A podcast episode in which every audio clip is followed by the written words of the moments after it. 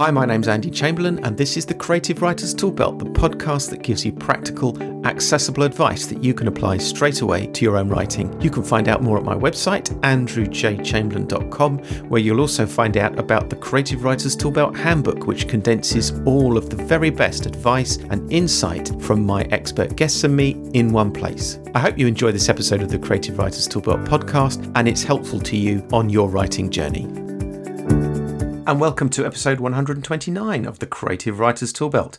My guest for this episode is the scientist and independent author C. John Arthur. Chris has a PhD in biochemistry and now works in medical research, but he has also found time over the years to act as a reviewer for the British Science Fiction Association's critical journal, Vector, and has more recently contributed to Focus, the BSFA's writers magazine. He returned to writing short fiction a few years ago and has had stories published in small press anthologies, the latest being The Masque Maker of Venice. He is now based in Sweden, and his thoughts on science fiction and science generally are chronicled occasionally at www.blog.cjohnarthur.com. Chris was a contributor to my Creative Writers Toolbelt Handbook project, and in this conversation, we both give a perspective on the joys and challenges of writing a novel, finding motivation to finish the first draft, and how writing success can be achieved with inspiration, desperation, and discipline. It was a joy to compare notes on the writing process with Chris, and I had a great time talking to him.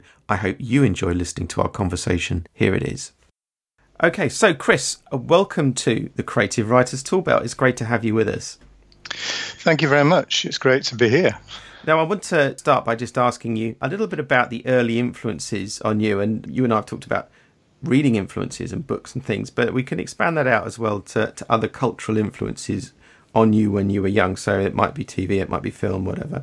What were the sort of things that you remember most vividly from that time? In terms of the reading, I was a very shy child, and so I did a lot of reading as a, a kind of escapism from an early age. Okay. I I read basically every Enid Blyton book in the school library except the girls' school books, which didn't really grab me as a, a small boy.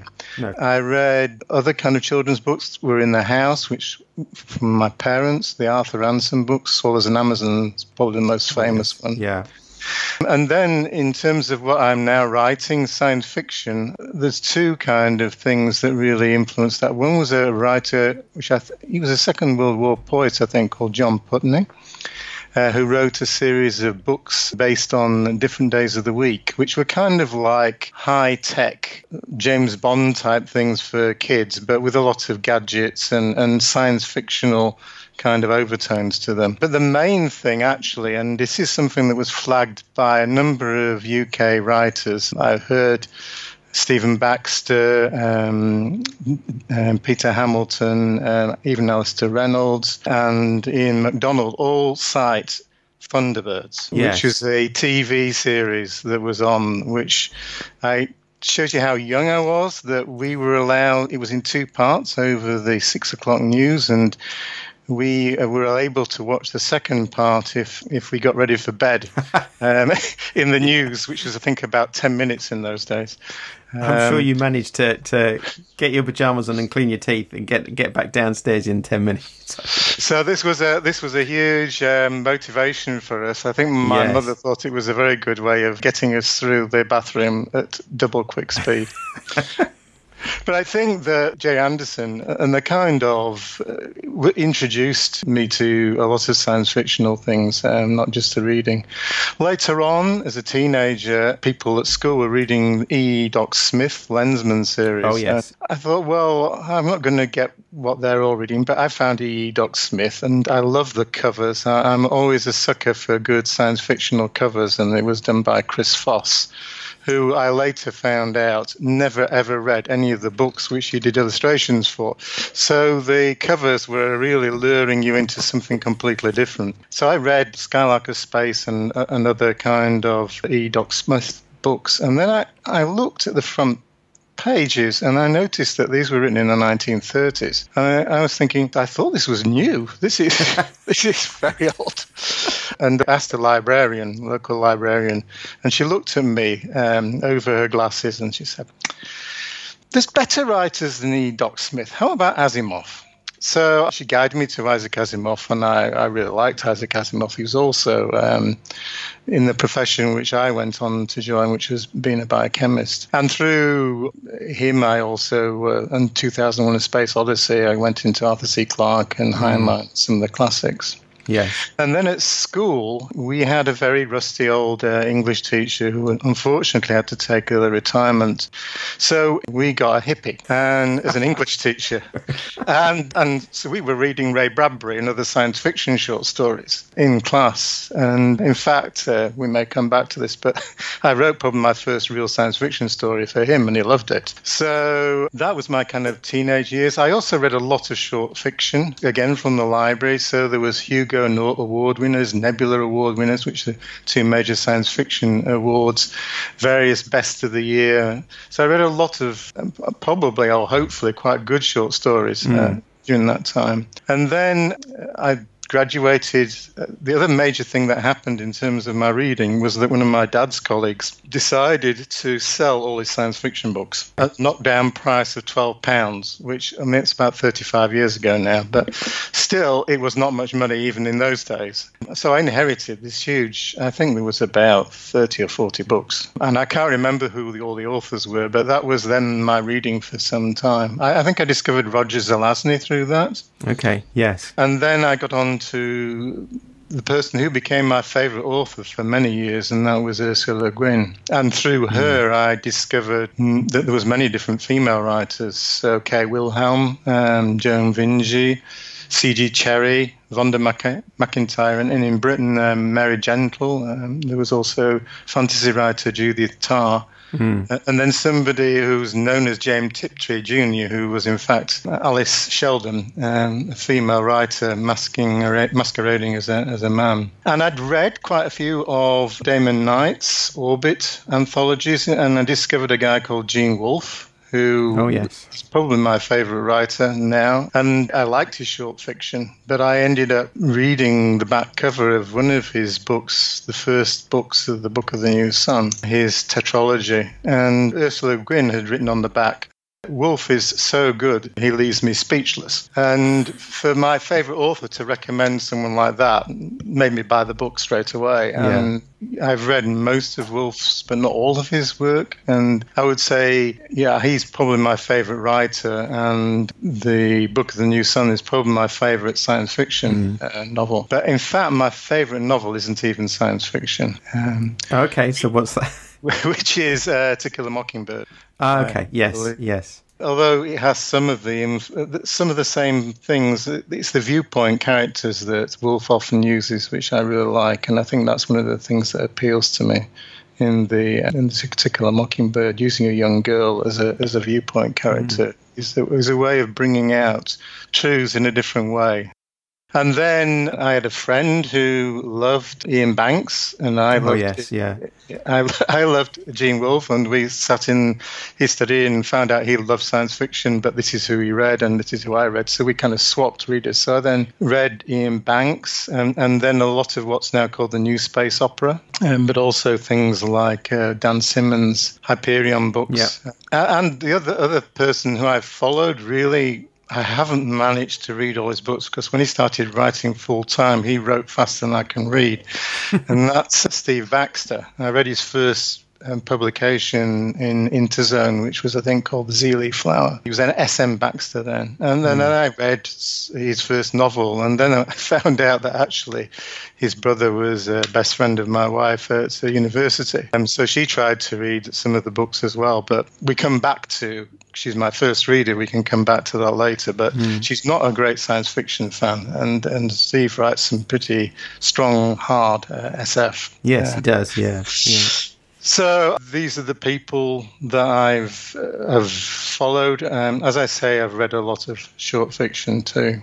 It's quite a range, isn't it? I mean, it, it. I'd say that was the kind of classic heritage in terms of background in sci-fi uh, for for over many years. Really, the, it's a it's a good summation of some of the best writers of the last well 40 50 years that you've just given there now i want to just talk a little bit about writing as well with yeah. you so uh, you and I have something in common in that we are both beavering away whenever the time is, whenever time permits, on some fiction of our own. And I wondered if you could tell us, first of all, a little bit about the novel that you're working on. We're going to explore some of the challenges that both of us have found with our respective novels in a moment, but perhaps you could tell us a little bit about the project that you're working on. Yeah, I mean, I saw myself as a short story writer and not a, a, novelist. And I thought that probably I would write a novel when I retire. But I mean, in Sweden now, we're up to 67 and they're talking about 70. So basically, that's not likely. I realized that was not likely um, to happen if I waited that long. My writing career is such that in my early 20s I wrote a lot, and then I had to make a choice between writing and my day job. Not so much that it was taking the time, but I found we, something you've talked about in the podcast is this, this idea of vocation, and I, I really felt mm. my vocation was to be a scientist. So I kind of laid it all down, and then, kind of in the beginning of my uh, fifties, I started writing short fiction, and as with you, we, I published a few uh, short short stories. Yes.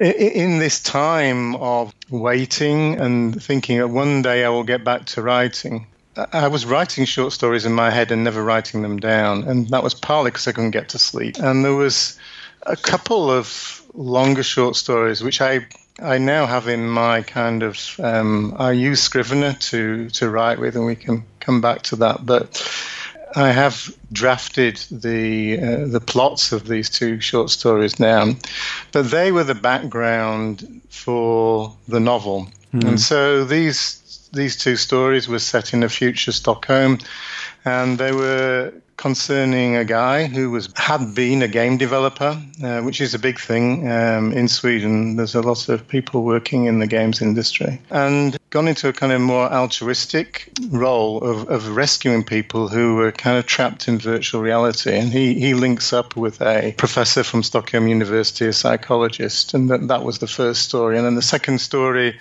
they meet up with a detective and this detective, um, so we're set here now about 30 years in the future. Okay. This detective was somebody I thought he could be the start of something bigger mm. than these short stories. So I thought I, I, I, would like to try and develop something longer. Uh, with him as a central character. I mean, what I what I could do now, I'll read you what I wrote as a theoretical back cover copy. Yeah, and that'll give us do, an yeah. idea of basically what it's about, and then we can we can go back and uh, take out some of the themes. It's it's a detective mystery story, so uh, one of the things I'd be careful about is not to just dump a load of spoilers here.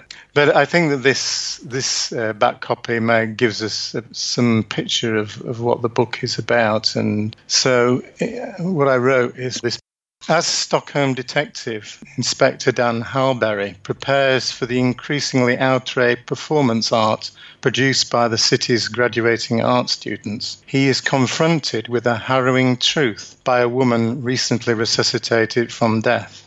Until this encounter, murder was the worst crime Hallberry had to contend with. There is a human drama being played out in a secret wing of a private hospital where people are losing their identities, an attempt to cover an even greater conspiracy.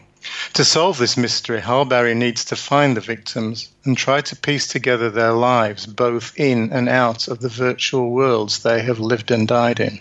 They, in turn, are relentlessly hunted by a very real assassin, anxious to complete his mission a task entrusted to him by employers whose nature remains hidden even from him. He has never failed.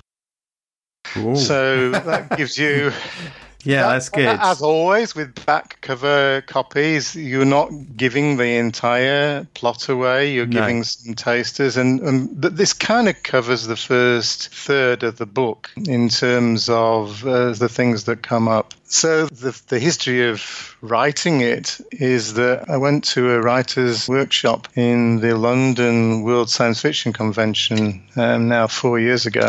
Yes. And an agent came in and happy that people pitched to him. And I was there with my short fiction. But I had this back cover copy uh, of this novel, which I had not written a word of actually. And he was really interested, and we corresponded for a while. And he said, "Just just send me a few chapters when you've read them, uh, written them, and we'll have a look." And that I, know that usually agents want the whole thing. Mm. So this was re- really encouraging to me. Absolutely, but then. I had a, a work crisis, and and I didn't write the three chapters or the few chapters. And then the next real issue was that I kind of knew how the story ended. I knew basically the first third of it, and I knew one major incident that needed to happen. But I, I knew that if I sent a few chapters, the next step would probably be some kind of outline of the whole book, and I couldn't give it. I didn't have a clue. So that was the first challenge was to try and do that. Okay. So you've told us a little bit about pitching the idea to an agent. If we fast forward to now, what state state is the book in now? Have you have you got a first draft? Are you on a second draft? Are you still working on the first draft? Where are we at? So I'm on about page 300 and a paperback book, according to Scrivener. Okay. About 110,000 words and probably I've got another 15,000 to write. Okay. So, so basically, the breakthrough for me for the book was first of all to recognize that I wanted to do it over a year. So it has a, it starts and finishes at the same time of year. And that really helped me. Um, and then the second thing was that I realized that I could structure in three parts. Uh, and those parts are provision they now called um, augmented reality, virtual reality, and reality. And reality mm. is when uh, it's the cold shower at the end, in a way. so where I'm at in terms of the writing is part one and two are done, and they're the biggest parts. Right. Uh, because it's clear, it's clear segmented like that. Uh, part one has gone through a few drafts, and in fact, the very first chapter, which is a prologue, has gone through the most drafts. And I actually sent that into the Writers' Festival in Stockholm. And linked to that, they did an international writing competition for the first five pages of your novel. So I stuck okay. in the first five pages, which by this time have been worked quite a, quite a lot. So the sixth or seventh draft, I guess, there. And much to my surprise, it was longlisted. So from about 250 entries, it, it got to the last 30. So for me, that was a huge motivation to finish the book because yes. I thought, well, and this is a literary competition. So, I mean, and it was a literary piece that won. Um, but the judge made this comment that uh, he was surprised that the the quality of the genre writing. yes, which I think that says it all. yeah, and, and, a few others, I guess. But um, so so that first part is very much fine tuned. The second part, I my wife reads uh, is the first reader, um, and uh, she's read it now and got comments. So I will implement them, and mm-hmm. then I go out to some more beta readers, and then I will rework the middle section. And so now I'm on the last section. I'm about six thousand words into that. I feel I'm on the you've got to the top of the hill and now you're just letting gravity guide you to the bottom. Some of the most difficult things I think I'm over, and I'm coasting is the wrong word when you're writing, but it feels much more relaxed and much uh, and much freer. So I hope by Christmas I've got through the whole lot. Yeah. Um, and and some of and there will be different stages of draft depending on the section. Okay, so earlier on you kind of briefly alluded to the fact that there was a point where you really struggled with the overview of it and the planning for it. So I wondered yeah. if you could tell us a little bit more about how you do go about planning and whether you think of yourself as more of a planner or a pantser when it comes when it comes to novel writing. There's a quote actually from Frederik Pohl, who's uh, now passed away, but he lived to a ripe old age, science fiction writer, and he was talking about writing. He said about about writing. He said, "Well, there's a way of inspiration." Um, he said that, that that that can be good, that helps, but it's not there most of the time. Uh, the second way, which he said can be very useful, is the way of desperation when you have a deadline. He said, but the, the, the way that you really do right is the way of discipline. Yes. Um, and I, I think that for me, in all my short fiction writing, I've been a planner. So I've pretty well known the story before I Yeah. sit down to write it. Yeah.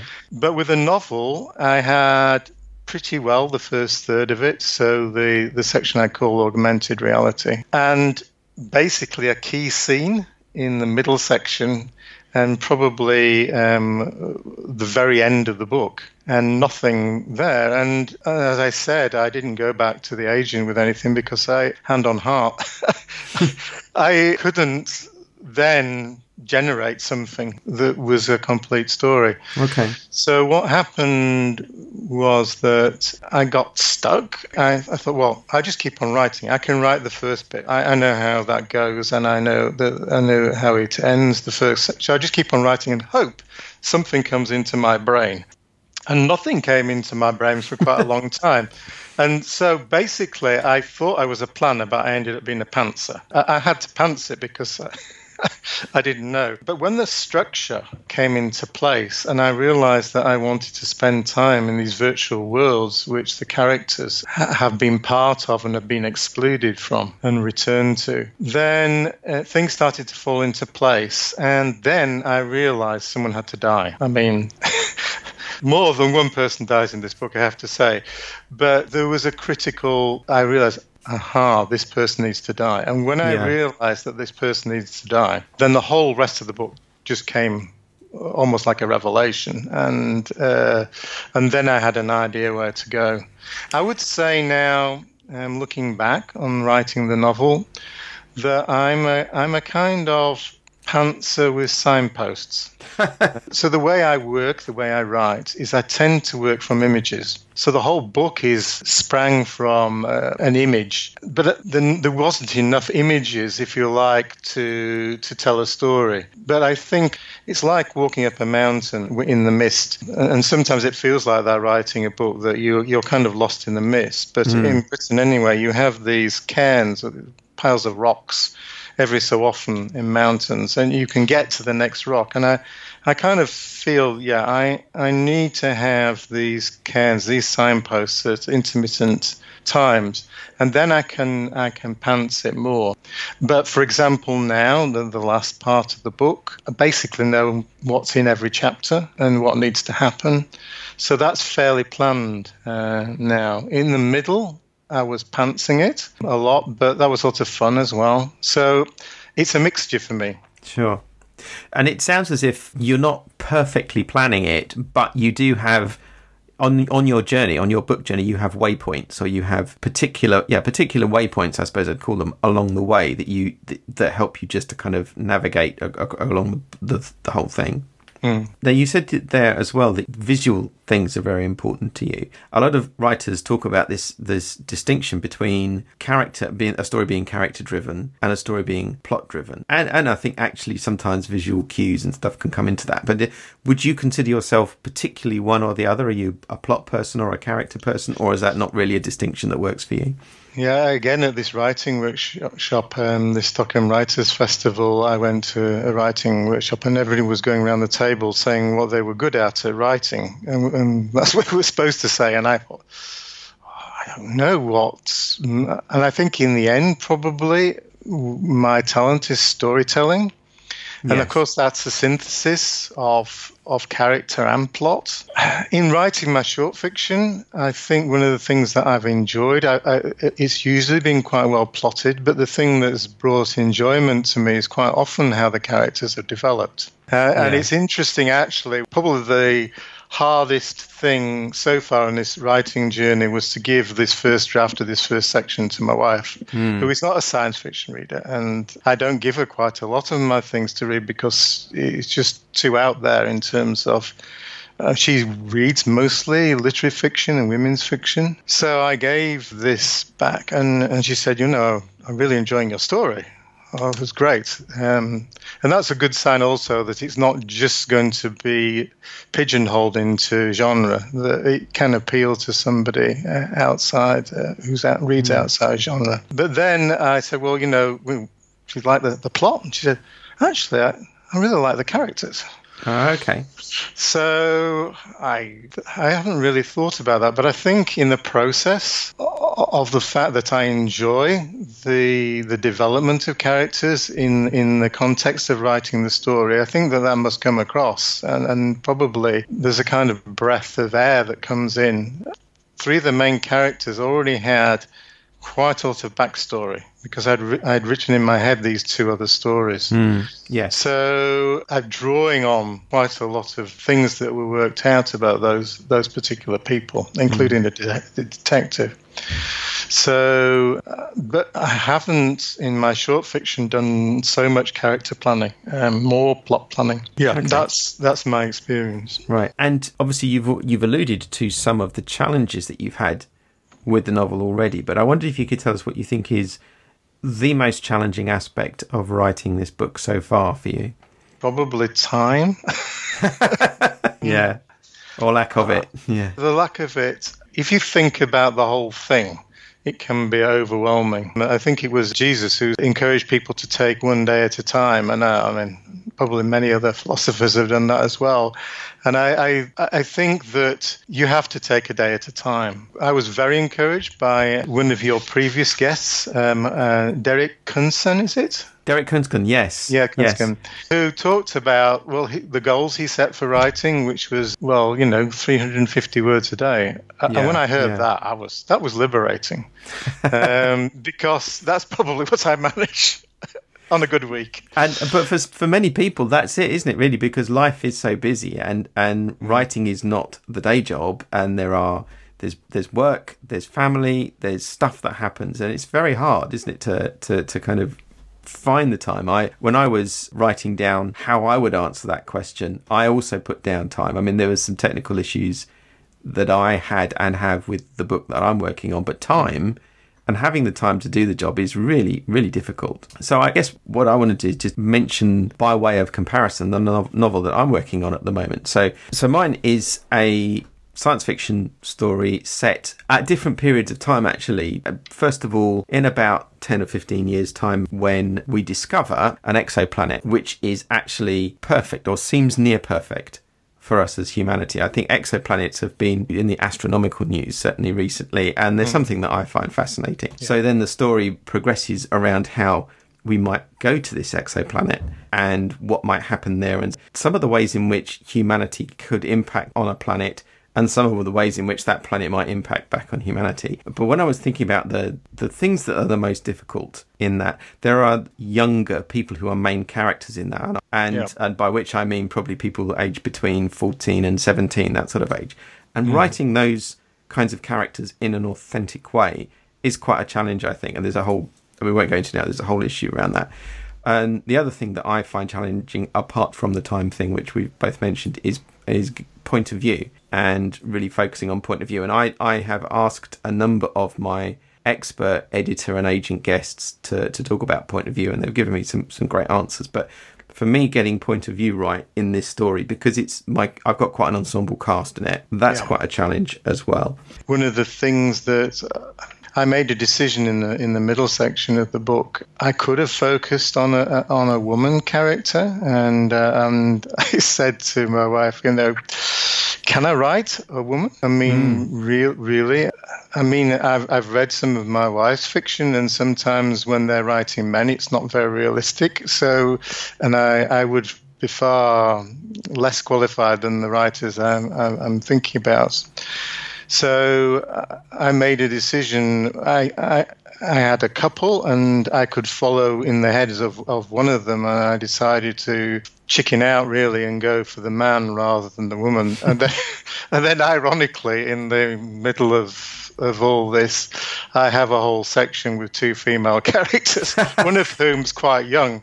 That happened, and uh, one of the things that is, is difficult that I share with you is uh, having so the first part of the novel basically follows uh, through the head of the detective, his point of view. Yes, and I yes. have some glimpses of the characters who are going to play a major role in the main section of the book, uh, or the, the, middle section of the book. And uh, I don't know, it's down the line, somebody might disagree with this, but I write writing past tense, classic third person viewpoint. Mm. But I then I then uh, switched um, for the characters to make them to distinguish them. Uh, I, I, switched into a present tense uh, viewpoint to give an immediacy to the character. But in the middle section, I'm playing with a lot of uh, a lot of different characters, and, and the big challenge now thinking about it, the big challenge in the middle section of the book is that I have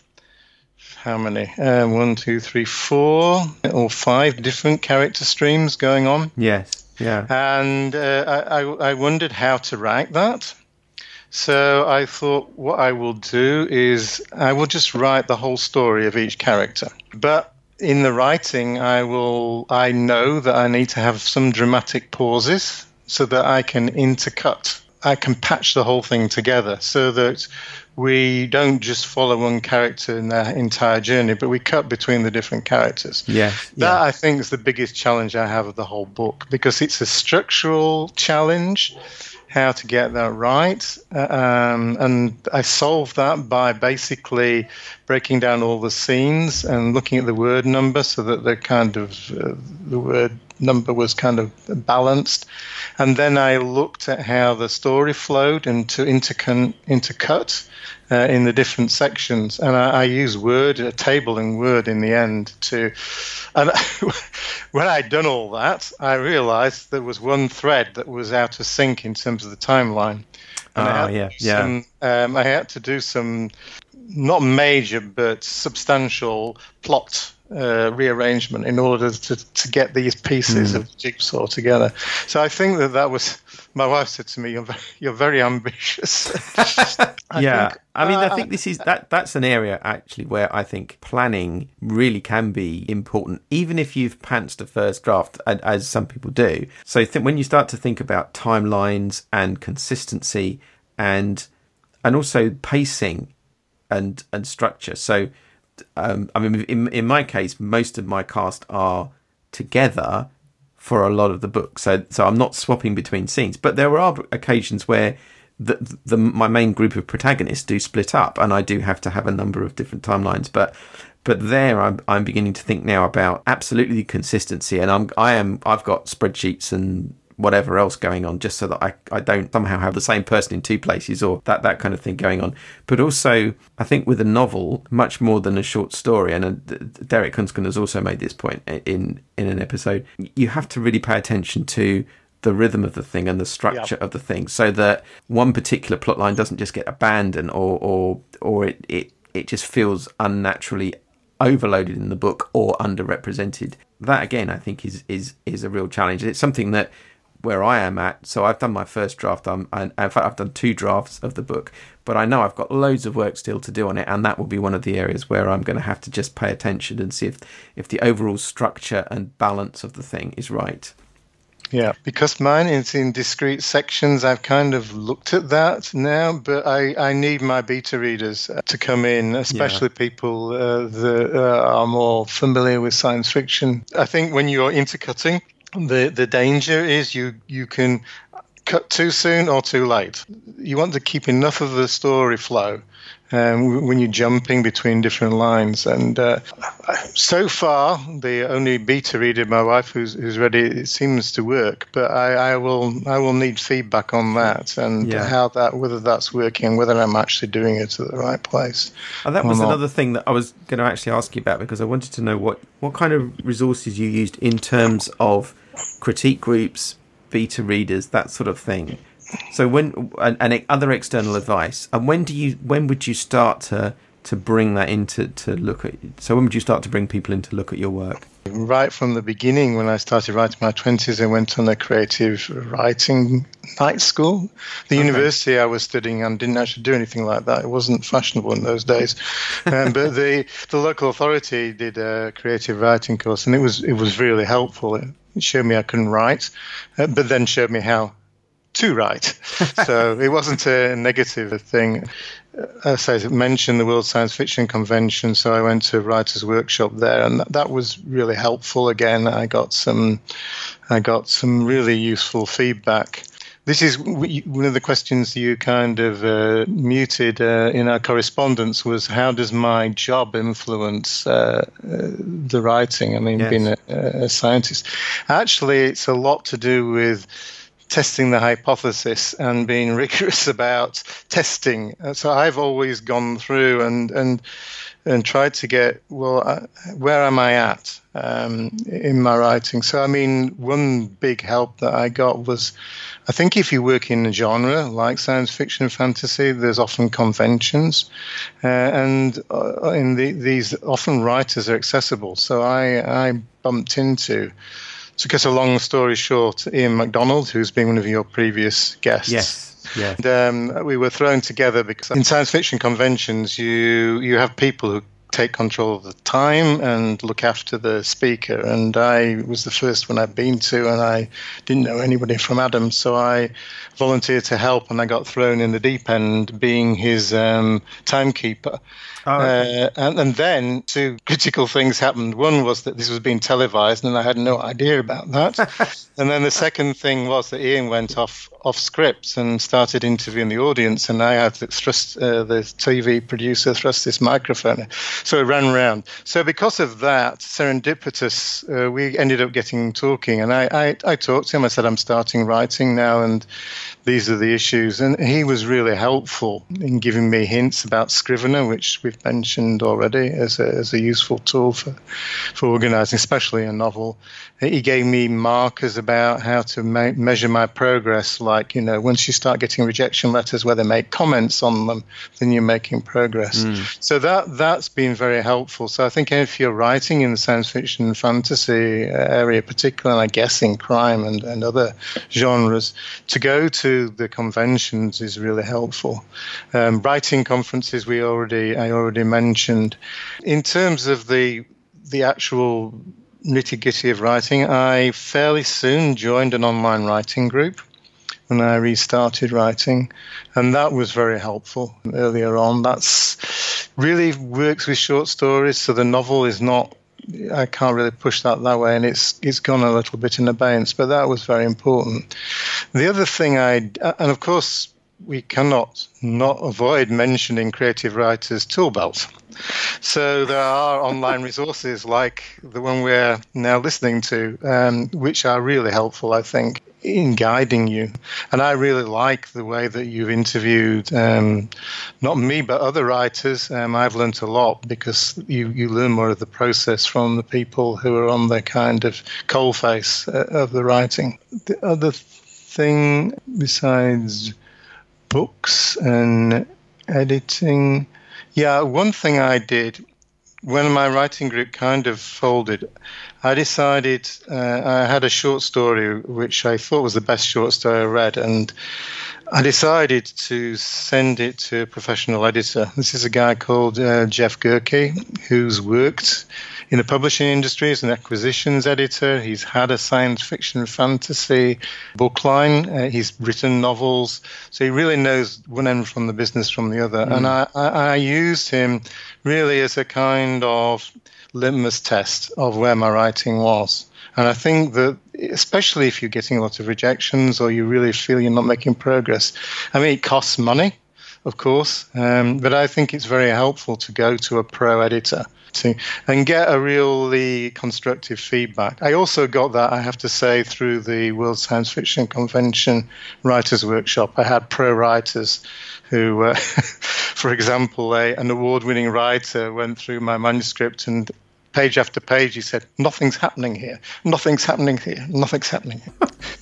Uh, you have to be a bit thick-skinned. It was, it was deliberate. The, the, the, this book series, which I probably will self-publish, um, is deliberately a slow-paced detective, future detective series. So it was deliberate like that. I have the first thing I wrote, which went into a fanzine, um, was conflict and uh, almighty war from from line one. So it was just a style thing. But I, yeah. I think that I got a, a, lot of help. And one of the four reviewers actually we've kept in touch with, and he's helped me. These are the things that I found really helpful. Okay. Now, you and I have also had conversation, well, email conversation in the past about effective ways to put things that you believe in, and that could be political things, faith things, religious things, things that actually are important to you, into stories in a way which are not preachy or not destroying the story or they're not too too pushy. What what have you learned? Do you think uh, with the short stories that you've written over the years and with this novel about effectively presenting the things that you believe or the things that you think are important in an authentic way in a story? I think it depends on what you're writing for to some extent. I mean, my great hero is uh, Gene Wolfe, who is a Christian, and and that comes through in some of his writing, but he's not pushing it, and, uh, and that's my background as well. And I think that you had um, a quote from Pete Docter, who is now, I think he's heading the creative side of Pixar.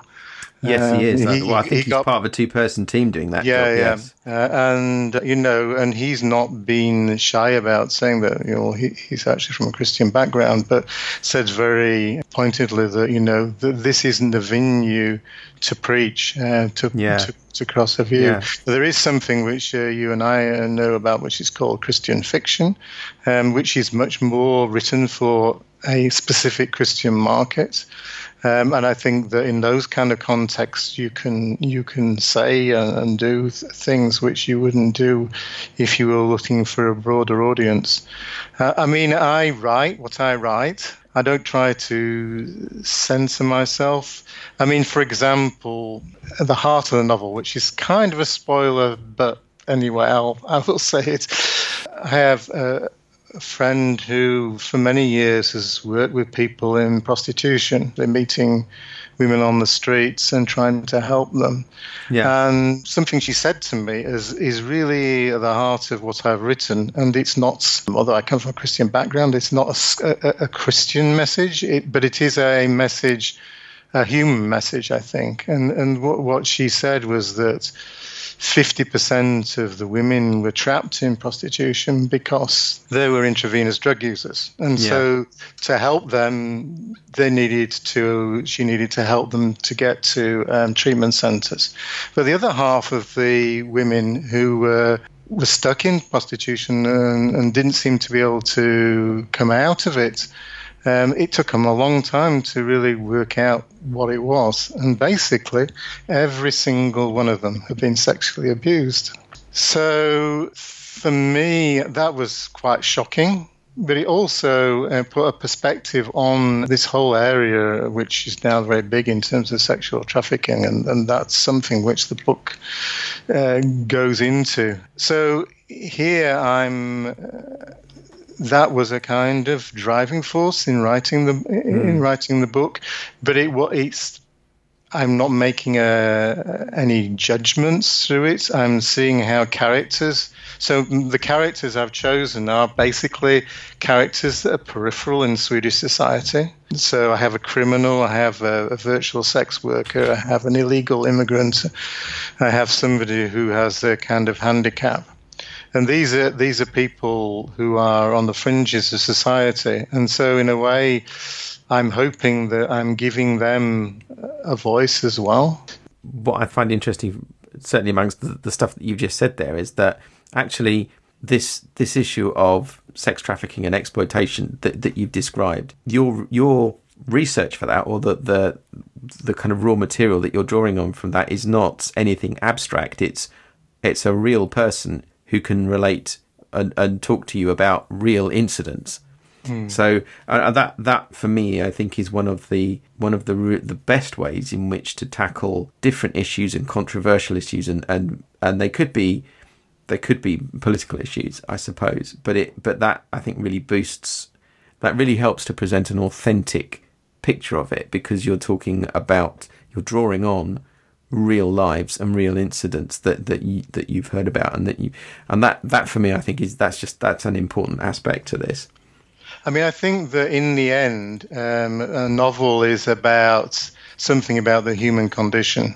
Yes. And uh, I think that that human. I mean, of course, in science fiction, of course, we have aliens and and uh, and so on. But I think that what we can or, or what can drive is a care for humanity and uh, an attempt to understand humanity and, mm. and when humanity goes mm. wrong which of course is you know these um, people that get trapped into these uh, horrendous situations so i think that i think in coming back to putting beliefs or politics across. I think as long as you you get down to the human level and that you are not broadcasting a politic a, a particular political message or a religious message or something like that, but you're actually mm. saying this is a human being and this is their experience. Yeah. And and of course people have different experiences and including spiritual experiences. So I think that's that's part of it. So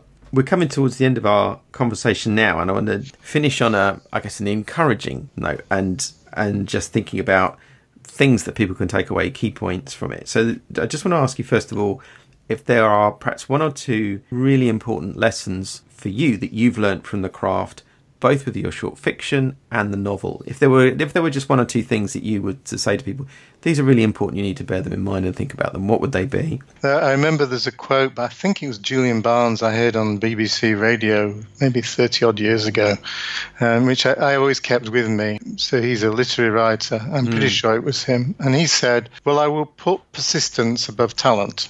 Yeah. yeah. and I think right. I, I, think it's important to keep on going. Uh, the other thing I would say is that if you can't write a lot, write regularly. Yeah. Um, yeah. Because uh, um, the other thing that I, uh, I, I gave up to write in a way was uh, paint. And one of the things about watercolor painting is that you have to do it quite regularly um, to to know when to add the paint when the, the, the paper is drying to get the effect that you need to have. And I think that it's better to regularly, um, right, even if it's not very much, than just try and do it in big chunks, hmm. separated mm. by weeks. I think that that's that's something I've learned. It keeps the story active in your brain. Yes, uh, yeah. And I think getting into a critique group of some kind is is really helpful. Mm and to have good first readers. That's uh, and, and as, as, we've mentioned, there's plenty of books, and there is your um, wonderful podcast as well that people can use as a as a resource. So I, I, I think there's plenty of, of, of, material there. I would say it's worth re- uh, listening to the beginning parts of your podcast or uh, looking at basic things so that you don't make fundamental mistakes in writing. Mm. I think mm. that will save a lot of time. I mean, yeah. when I was first writing in my 20s, there wasn't these kind of resources around. No, no. Um, and I think that there is a lot of uh, good resources. Um, I think that draw on those. I think that they're they're them and keep going. And, and the other thing is, do not wait until you retire to start writing. it sounds like there's a common theme here, which is is to you know little and often and persistent. So I think you you you're kind of echoing a little bit that the, the things that Derek Derek Kunscombe was saying that you, you said really meant meant a lot to you mm. there as well. So so that would so I I mean I would agree with with a lot of what you're saying there. I think that would be my encouragement to writers. Perhaps slightly differently to what you've done, but I think it's a different book. My experience with my novel would be saying to people that actually you need to get the first draft done. Yeah. Um, yeah, I think mean, that the, the aforementioned agent I bumped into uh, a year ago again, having uh, and I we did have a very long conversation, and uh, the first time I met him, he said, "Just send me a few chapters," and his comment was, "Finish it, then send it to me." Right. And, well, and, and, and, that was actually what I needed to hear. Yeah. Um, well, you're you're uh, about ninety percent, 85 90 percent of the way there. Yeah, though, and, and, I know it's going to be finished. I think that you, yes, you, I'm not in the. Uh, so I think that that's. I think what you're saying is is really important to get. I think that throwing out a very flimsy line when you're writing and and it doesn't seem very good and you think my goodness me that this how where, where am i going with this yeah but i yeah, think yeah. Throwing out just that line eventually through redrafting and rewriting you can make it to be a thicker and thicker rope which will then support the whole thing.